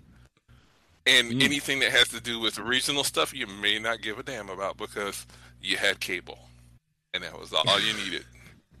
That's fair. I mean, on Long Island, you just can't escape it. It's inescapable. Billy Joel might even Well, drive his car drunkenly huge. into your doorstep because he's Billy Joel. You know what I mean? I, that I, I, heard a rumor that that's how they celebrate his birthday every year. Is like you wait for Billy Joel to drive into your, your fence. Is that was Yes. what I was hearing? Well, you you got a uh, you put cream cheese on a bagel, you leave it on the porch, and you wait for Billy Joel to drive into your your fence. This is what he does It every year like on Billy be- Joel's birthday. The chances would be higher if you like set your fence on fire too. yes, but he didn't start it. Right, that's what you tell no the way. cops when they're doing an accident reconstruction. You're like, I didn't start the fire. We didn't start a fire. It's always been turning since the world's been turning. Whatever. it's uh, yes. You know, it's a it's a point of pride to, to know every word to that song. I think for Good Long for you. Island Pride. I know. There's, like I, it's one of. that's a song. Oh, go ahead, go ahead. Oh no, that's it. That's there's no point to Billy Joel. Go I, ahead. That song is bigger than Long Island. That's all I was going to say. Because my experience was when I went to college, I went from a situation where, like, here in this area, uh, because of the de facto segregation, your experience if you live in the suburbs is that if you go to grade school and you're a minority, you will start off as an actual minority. And as you go up in age, then the ratios will change. And by the time you're in middle school, the majority will be the minority. Maybe not to the largest degree, depending on what neighborhood you live in. And by the time you get to mm-hmm. high school, then you might as well be at a historically black college or university. That was my experience. There were 400 kids maybe in our high school, and we had a sophomore that came to the school from another school in the district, and all the kids who were white called him 15, and he didn't know why. And then two weeks later, they told him because he was the 15th white kid in the school. Oh, His mind was blown. So, so that was my high school experience. So for me, like all the stuff that would have been synonymous with pop culture that appealed to the mainstream, it had no appeal to me because everything that I was exposed to was specific to my race, to my region, and to what was being directed towards us. So, um, right. so Yeah. So the only things that really maybe penetrated were the things that like I could relate to from my earlier childhood. So like alternative culture as it got big. I was like, oh yeah, this stuff is cool. It reminds me of some of the stuff I liked when I was a kid before I was aware of my race um, and conscious of it. So going to college, I got exposed to what everybody else was into again. So like Right. I never watched ABC once during my adolescence. You never watched ABC? Uh, another another bad creation? You're talking about? I was just I was biased. I was like, no, that ain't On for the us. playground. yeah. Uh, you know. No, you think the It- uh, ABC? I'm talking about uh, Full House and all that stuff, and Oh, Growing yeah. Pains. That ain't Urkel and- Yeah. Not not not, Mo, not Motown Philly. Motown Philly back Oh, again that's doing another East Coast joint. Yeah, that is. Remember, here's a fun thing. Here's a fun uh, recollection if you can recall this. Do you remember the video for "A Motown Philly back again with the whole thing? Yes, You know, I do. East Coast. So in that video, my favorite part is like they said coming soon because uh, Michael Bivins. Oh, you're going exactly where I thought. I know where you're going. coming soon another bad creation and they show like the kids dancing they're like tw- they're like eight years old and they're singing they're dancing and like and then they cut Yeah. to sudden impacts and it's like four white dudes that we never heard from we never heard from we Do you know bad creation had they uh, changed hits. the name? Uh, they changed the name of that group. That wasn't what, the 98 name degrees? the group. lfo No, they turn or- into lfo Originally, the, the name of that group was originally White Boys with a Z. oh yeah white boys Yeah. men that's what they were called white boys It was just white boys. And so, Penny yeah, I don't think Michael Bivins. Yeah. You don't think Michael Bivins Oh, go ahead. intended? Well, no, Penny was just I don't saying, know if he ever uh, brought him out. Penny was said, when we're back on 51, I'm sorry, LI, which stands for Long Island, uh, it is not the Roman numerals. Uh, I am consistently floored by how much Billy Joel gets on radio. Yeah, Billy Joel is every every hour on the hour. I would say on all the classic rock stations. No joke. It's just you can't turn that. Interestingly, Penny, in California, you'd be shocked to see how much Eagles, Red Hot Chili Peppers, Van Halen they play. Which is every day you will hear Hotel California. Every day you will hear Hotel California in Los Angeles. Like if you were driving down Ventura Freeway, you will hear the song Ventura Highway by America also, which is it's just mind blowing. It's mind boggling. You see, because you you can't step out. When I was first in California, the first time I lived there in 2005, I could not go down the street without hearing "Dani California" by the Red Hot Chili Peppers being played out of every car window. It was just Dani California every day. Um, yes, and Hotel California is very LA. So so they're not playing Chuck Berry every day in St. Louis. No. Um. Well, let's just be honest. St. Louis has got a reputation for being pretty racist, and so Yes. the classic rock station here, KSHE ninety five. Wait, hold on a second. Hold on a second. Kid, Hold on a second. Hold on a second. Is St. Louis in America? there are degrees of racism in America. Yes. Just checking. There are degrees, and Yeah. St. Louis has a master's. yes. like we had one classic rock station, right? Yeah. But classic rock meant, like I can tell you, they had a station bumper, and on the station bumper they had at least five or six artists that they never played. Neil Young, Mm. Crosby, Stills, Nash. Uh, they didn't have any Hendrix on there because they never played Hendrix ever. Um, let's see, Thin Lizzy was on there. But I just remember hearing all these cues from songs that were like, I was like, oh, that sounds cool. And then I would never hear the song on the radio station. I was like, oh, that's weird that I never heard them play these songs. But like they had a very curated playlist and like they didn't mess with anything that like ideologically was against what they stood for. So I remember the first time I heard Ohio on the radio. Four Dead in And I was Ohio. like, wow, that sounded like, and I was like, wow, this is incredible. It wasn't until college because they they Um, they were Crosby, uh, Still, Nash, they were- Young by by way of Neil Young. Yeah, that's a good song. yeah, but they they were on Team Lynyrd Skynyrd. Simple as that. So you just you didn't get Neil Young because Southern Man. yes. Southern Man. Um, Mm. but yeah, they didn't mess with Chuck Berry. Like maybe the oldie stations every now and then would play a Chuck Berry song. The only Chuck Berry song I remember hearing on the radio when I was a kid was "Dingaling." Oh, That you- was it, my favorite. and it was My favorite. Uh, my favorite Chuck Berry. Go ahead. Go ahead. no It's I'm- Havana Moon. uh, That's my favorite good. Chuck Berry song. Oh no, the, you know that song Havana Moon by Chuck Berry? That song is it's cute. It's a cute little song. Havana have to it. Moon. Um, it's it's he's just singing about getting drunk on the beach in Havana, Hmm. and uh, it's it sounds like a like a little. It's a cute little song. It's a cute little folk song. Um, I was trying to remember something about Billy Joel that I was gonna rel- relative to Long Island and California. was it that he married his daughter's California. friend, or was it that he? Uh, Oh, is that like his third wife? at least you know that's listen you, you get married here's the thing i don't understand the fourth marriage like so first marriage okay could end in tragedy second marriage doesn't work out right third marriage okay i feel like you could stop there but the fourth marriage i'm always i'm like ah, listen maybe your life is very different than mine. Um, but then when you get to like the seventh Larry King marriage or something like that, I, I get confused. I just I don't understand. Marriage doesn't mean anything, I guess, to you at that point. Um, I have some logic to that. Okay, There's one little bit of logic, and it's a bit of logic. If the person seriously does believe that they cannot have relations with someone unless they're married to them, then marriage is a formality that they're willing to endure.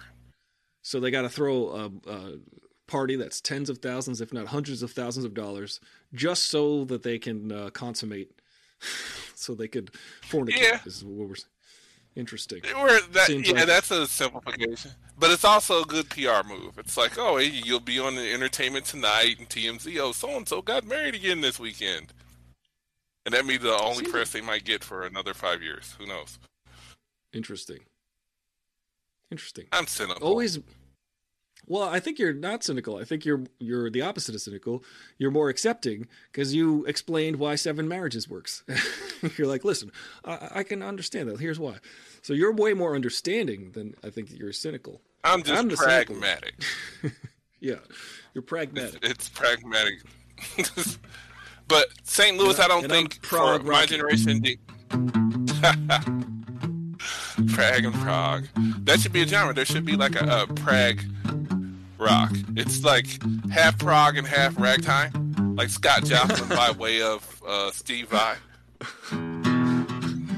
You know, Steve Vai, it's funny you brought him up because he's also from Long Island. He, uh, he, interestingly, he was taught by Joe Satriani, who is also from Long Island, uh, which is weird that Joe Satriani is credited as Steve Vai's teacher since Joe Satriani is only like two years older.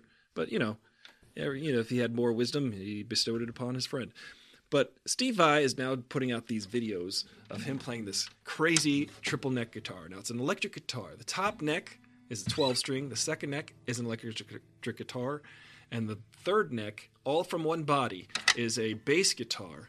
And um, you know, he's playing each one of them kind of. He's like playing a note on this thing, and he's playing one of the next, and then he'll play like a chord, and then he'll do like a solo, and he's he's playing all three necks on this guitar. And a friend of mine sent me a video, and I was like, yeah, you know, uh, it's impressive to look at, but when I close my eyes, it sounds like garbage.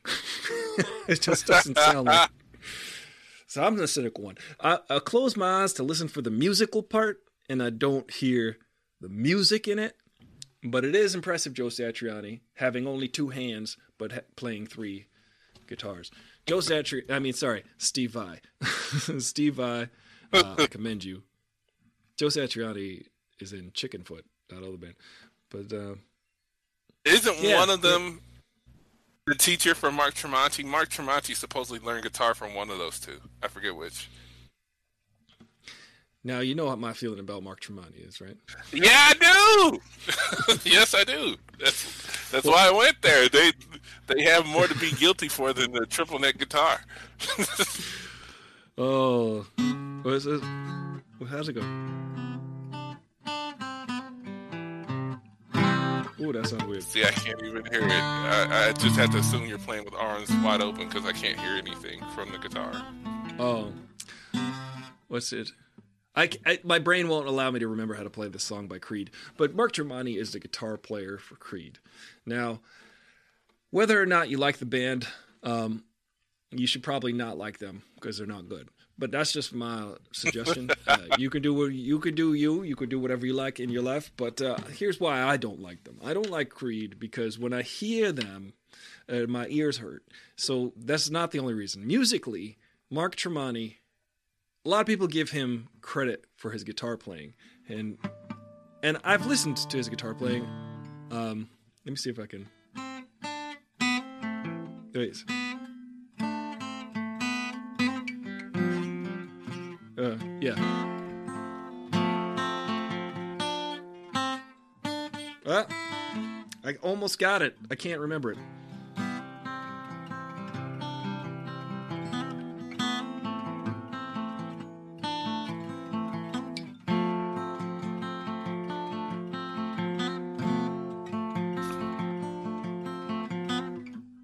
Arms wide open. That's it. What I'm playing, Will, if you can't hear it. Okay, well, you keep on playing it, and I'll keep on being happy over here that it cuts it out when you play it, because I don't like that sound. But you know what? I'm going to give them credit for two things. Arms I missed wide it. open. Okay, go ahead. Oh, crap. Oh, you Can got you an hear that? emergency alert. Yeah, what's going on? Yes, I did. Uh, tornado Look out for a- warning. A Bronco? Uh oh. Ladies and gentlemen, Will is in the eye of the storm right now. Watch out, Will. Are you. Listen. Until 5:30 p.m. Central Daylight Saving Time. We got a guest, a guest on the show. Basement Or an interior room on the lowest floor of a sturdy building. If you are Good golly. in a mobile or in a vehicle, move to the closest substantial Okay, Google, I got it. Hey, Will, are you in the basement? Yes. Good. Nope. the air raid sirens just clicked on too. this is going to Oh. get interesting. Good golly. Live on the air. Well, Will might come to us from o- somewhere over the rainbow. Please stay safe, Will. oh, my God. Uh, Oh, this yeah, wow. regional stuff. I hope. I I'm, hope I'm going to see what the actual local weather say. Mm. Um, don't worry about me. It, it's rush hour here, so there are a lot of people actually out on the highways and on the roads. Wow. All right, I'm Well, looking. All right, Well, well, be safe. Stay safe. On uh, don't don't get swept up. That's that's crazy. Oh boy. You know, I was talking about the trivialness of me not liking Mark Tremonti, and you've got a tornado coming at you. That's a little bit more serious. I was just about to say something flattering to, about Creed, and maybe that's what I get. Joe Joe reminds us uh, we might end up having another sad story, so you got to stay safe. stay safe. hey, hey, Joe. Look, man, Joe, don't go there, dude. Knock on some wood or something. Yeah. there you go. See, superstition. It works every time. What's Um, funky is I'm. I still want to say the nice thing about Creed. this has not deterred me from saying something nice about Creed. He's getting swept up in a hurricane. You're like Kevin Costner in The Man of Steel. Oh, Creed is not that bad. And then he flies up into the the tornado. Oh, good God. That is talk about single moments that made people just lose all that- hope of being positive. But that's why Su- entertained. that's why Clark. By the way, that's why Clark didn't save uh, Kevin Costner in that moment. just, just FYI, Clark said, "Hang on a second, Mark Tremonti's just a cheap knockoff." Uh, yeah. Okay, go ahead. Sorry, not to make light, all right, uh, but right. Yeah, I mean, Man of Steel deserves it because yeah, that that moment was horrible. it's like I literally was like, I became a hashtag. What the fuck? Ooh, I didn't mean to say Yeah. that. I meant to say WTF. I'm so sorry. WT. That's all right. Yes, like Nobody's regulated. The FCC Like- has no control over me. Go ahead. Go ahead. Yeah. All right, but so to their credit, that song that they did for the Scream whatever sequel soundtrack, What If, is like a really good Stone Temple Pilot song. so they did a really Oh, good yeah. Stone Temple Pilot song with the name Oh, Creed yeah. on it, and then that title track from their first album, the one that was the first song on theirs I knew that blew up, is a really good rip off of a great Sunny Day Real Estate song. So those are my two compliments. They ripped off circle in circles from Sunny Day Real Estate for the Oh, main riff good- to their song My Own Prison. Oh, that's really unfortunate because Sunny Day Real Estate is a superior band to. Uh, Oh Creed. yeah, Hmm. they were, waited about three years, was it three or four years, and they said, "Oh yeah, let's take that main riff." The dun dun dun dun dun dun dun dun. I'm probably doing the wrong key, but that main riff that drives the song, that's the same riff. They totally lifted it. Because I was like, man, why does this sound so familiar? But uh, at least they Well- have good taste in stuff to steal. The the reason fundamentally that I don't appreciate Mark, Tremonti's guitar playing. uh, I mean, I could say because it sucks, but it doesn't technically suck. Like technically, he's pushing all the buttons and hitting all the strings in time. But for some reason, for me personally, his music sounds like it's paint by numbers. For so, if, I mean, I think that that's self-explanatory. You know, you see a painting that came from the mind of someone, or or was a rendering of, of something in nature, but then Mark Tremonti looks like he used watercolors or like he used, you know, crayons to paint by number. Like it just sounds facile. Technical. That's It's just, it's the, Yeah. the definition of technical playing. it's technical. He's doing the thing. Yeah, and and but but emotionally, like connecting wise, it's almost like he he doesn't play by feel. That's the thing. I think that's the thing that really can like I can disconnect with is uh or I can't connect with his guitar playing because it doesn't sound like he's playing by feel. He's playing by pure brain. Like he's just my finger goes here, my finger goes there, and this is an indescribable thing. Hey, Bloom uh, de Domino, thank you for being here. Hello. Feel free to uh, follow on Twitch and, and do all of those things, or if you have a request, let me play. Uh, can you play a song Ichiban by uh, uh, Takaromano by Lisa? You know, I'll learn that for the next show. How about that? I would love to play that song. However, I don't know it, so I, I haven't heard of it. Um, so if we can remember Takaromano by Lisa, come back tomorrow and we will play Ichiban for you. Uh, I wonder, is that Lisa from Plink, Blackpink? Is that the Lisa that he's referring to? I wonder. I wonder. I I'm, wonder. I'm going to let us know Google your it now. opinion on Mark Tremonti from Creed, because uh,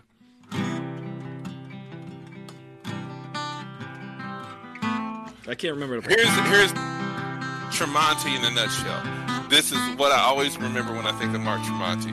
I think it was the video for either or whatever the video was for this. Uh, they have a video where there's all this rain and it cause, causes this big flood and there's all these natural disasters. And during that video, Mark Tremonti is like playing while it's flooding and he's getting soaked. And like he does a power chord or something on the neck of his guitar and the neck breaks and he's like, yeah! You know what I'm talking about? Remember that? Yeah. That's Mark Tremonti. He's Yeah, this- such a great player. He will break the neck of the guitar with his chord fingers. All right. Well, you know, if you like him, then you like him. That's fine. I'm not going to bash him, but I'll I will demonstrate the difference between his playing and what I would want to hear. So his playing is more like, uh, it's like,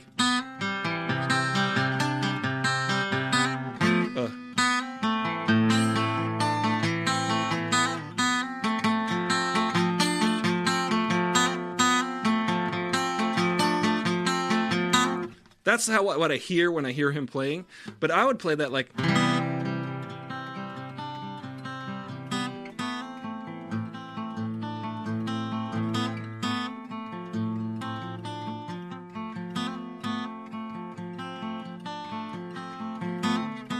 Like feel it. You gotta feel it. You gotta like be hearing what you're playing, not just putting your fingers in the places and hitting the strings. You gotta feel what you're playing. So that's the difference. That's the difference for me. Because like I can't. I don't like to just put my fingers in the places and and just intellectualize the part. I'd rather feel the part. And even if I messed up like I did a couple times there, it just you play into the mess up. Yeah, yeah. I mean, if a piece of music is, I don't want to use the word good, but that's the best word I can think of, good enough, or if it if it works, regardless of how well you play it, it it's gonna have it in it. Like, because when I was just thinking of parts, right, and I was like, what's something that sounds like people have feel when they're playing it? And the first thing that came to mind was "Superstition" by Stevie Wonder, the guitar part Oh, on yeah. there. It's just it, you can't play it without feeling it. Like it's not gonna sound like Superstition. Yes, exactly. And It's that's like- all feel. It's a perfect storm A funk. Yeah, I don't know if I. it's just it's all on three and five. That's what I remember on the E and the A. It's, it's mostly all. On, it's like a pentatonic box, and I put the pattern. I don't remember. Yeah, it's just it's very simple, but it's it's all feel. I, I I'd have to be jamming with a drummer to kind of like lay into that. Yeah. But that's one and then I was like, all right, so what's a ballad that's like all feel and you can sense it when you hear it so that just melodically it pulls you in and the first thing that came to mind was Little Wing. So of course I came up with two songs that Stevie Ray Vaughan covered. Yes, And I don't like his covers. Stevie Ray Vaughan was pretty pretty damn pretty damn good guitar Yeah, he player. was. you know, yeah. I realized why he was so famous though, because I I just wasn't feeling him really, um, Mhm. and it was because I mean I like the original versions of those songs and the blues stuff he did. I wasn't really as much into, but then I actually saw footage of him playing, and so I've seen footage. I've seen footage. That's a song by uh, what's that? Uh, uh, oh, I had it. I lost it. But they're a good band. Go ahead. uh, but he he he he also did all the tricks, so he played Yes. over his head, behind his back, and all that stuff too. So that it, when you see somebody doing that while they're playing a technical part or a really cool part or a part that has a lot of feel, that you know that elevates them. But you know, I hadn't seen that, so I was just like, oh, that's why it's so cool that he's, playing this work that I, I'm like, eh, Yeah. this kind of I don't feel. But like And his he- but he- covers were solid. is- solid. Yeah, and he had like really thick strings on his guitar, and it'd be real like Yeah, to get that tone. That's the one He's- thing about the just- blues people take for granted. yeah. He was he was he was he had some strong fingers. That guy. he was really really strong. Yeah. Um, and and uh, tragic tragedy. Speaking of tragedy, yeah, yeah, that guy died in a tragedy. He died in a plane crash, which is horrible. Um, Helicopter crash. Helicopter. That's right. They you know, were he either on their way here or from here. It was en route to or from St. Louis. Oh, horrible. And you know, it's crazy because uh, he had cleaned up, he was clean and sober, and he was going out on the road spreading the word. Hey, be clean and sober. I almost died 40 times, and then he died in a helicopter crash, which was just just uh, horrible because he was probably the greatest living. Um, well, I don't know about the great because you got like Michael Cray and you got. Uh, um, there was some other really good blues guitar players around, but you Yeah, know, him their buddy guy was still around. They Buddy had, Guy, Buddy if Guy. you look this, buddy, what did I say? That's the You buddy said Buddy Guy, that's- of Buddy. No, you said Buddy Guy. Guy. Buddy Guy was the guy. There's a jam sure. station with all of them, all of them together. Yeah. Uh, Mike Cray, uh, Buddy Guy, Steve Ray Vaughan, and there are like three or four other people who were considered on that caliber. And there's a jam Yeah. session that they all had together that they videoed for something. Um, Mhm. and I've seen it. It's been a while. It's from like 88, 89 or something. It might have been for the Rock and Roll Hall of Fame or something related to it. But Yeah. it's like, oh yeah, the, these are the guys. This is why they are so revered by their peers. Hmm. It's like, okay. Yeah, I grew up on all that stuff because I, I had my blues phase for a minute. I was I was bluesing it out. Um, um, so like I was definitely uh, into those guys for a minute, but then it never really like took to it. Never really fully took to it. But um, yeah, Buddy Guy is the guy is the guy who was in the Foo Fighters documentary when he says looking for uh, looking for a diamond, I found a quarter.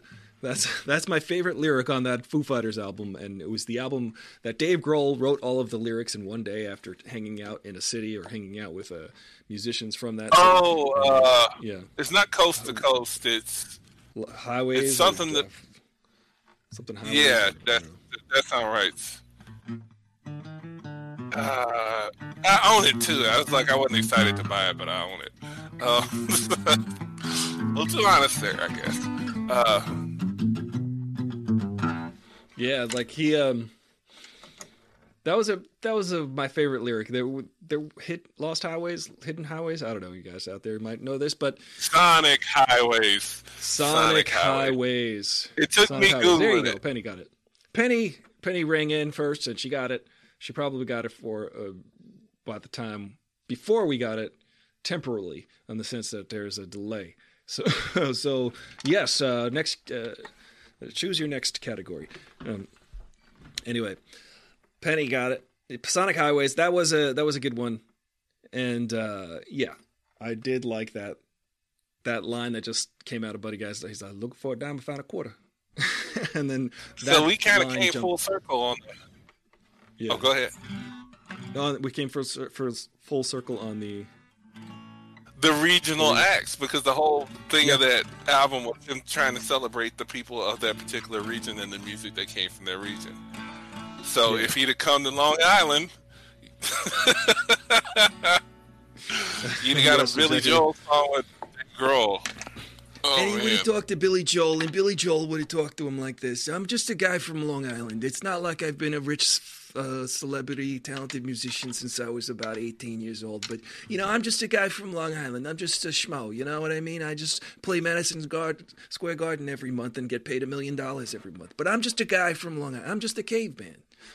Um, that's that's basically Billy Joel, his whole attitude, or his his character. That listen, Billy Joel has written some incredible music, uh, and I can't deny that. It's it's classic. He's got some really interesting tunes. He sings about all different aspects of life, which is fa- fantastic. He's got um, he's got all, uh, he's got a whole catalog of songs, and just don't listen to River of Dreams. It's terrible. But also, I'm just saying, the River of Dreams and The Bridge are bad albums. You can throw them in garbage. Okay, what what I'm really saying is, Billy Joel, you've been rich and famous since you were a kid. Stop acting like you're every man.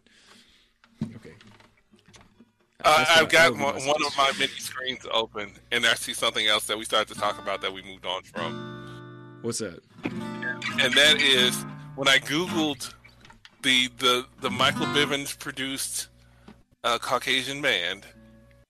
Uh, the four first hits are actually from the last twelve months. Really? So like other people aren't like interested Coming in what soon. this man. Thirty years So later. like, all right. So here are the titles. Uh, the fourth one is the Wikipedia, but one is from October of last year. The next, the next big boy band that vanished without a trace. Um, the Southern next one is from Southern. January of 2022. So this was four months ago. Mystery of mystery. I can't. Mystery of missing 90s boys band. Sudden impact finally solved. they were hidden under. So, they were up the wazoo this whole time. No, they found. Yeah, so the first one is wazoo. from the Daily Beast, and the second one's from Yahoo. So these are. You know, national. These are like these aren't blogs. These That's are right. actual websites that do coverage. I haven't clicked on them to Suddenly- read them yet, but Suddenly, the zeitgeist started rem- trying to remember. Wait, remember sudden impact? Is anybody? What happened to sudden impact? Did they get into the car with Marty McFly and go to the future or something? Because nobody. What song is this? Can you hear this, Will? I don't know if you can. You probably can't hear this because the noise cancellation factor. But uh, see. I'll turn my phone up and mute my mic so that I can hear it on the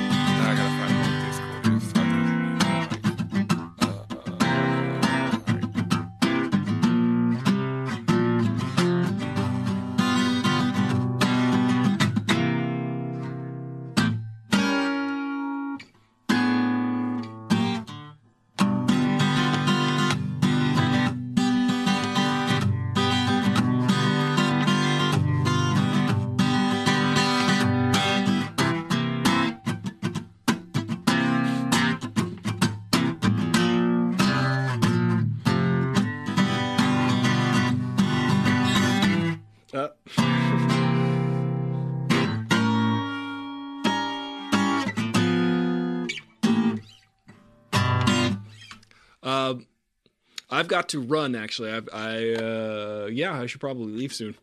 I should physically leave this premises uh, um, on account of uh, having another. Can you hear it?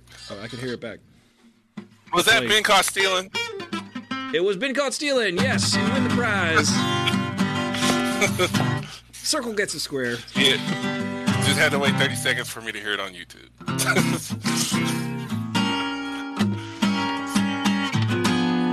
like space program. But you got to get out of here. Thanks for having me. Thanks for staying on late enough where I could actually hop on.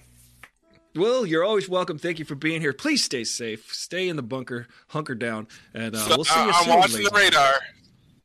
Watch If the you don't hear from me, you know I'm in Oz. You're in Oz. Let us know uh, about the man behind the curtain. Also, um, you know, try to land your house on the correct witch this time. All right. So, so I'll see. I'll see you.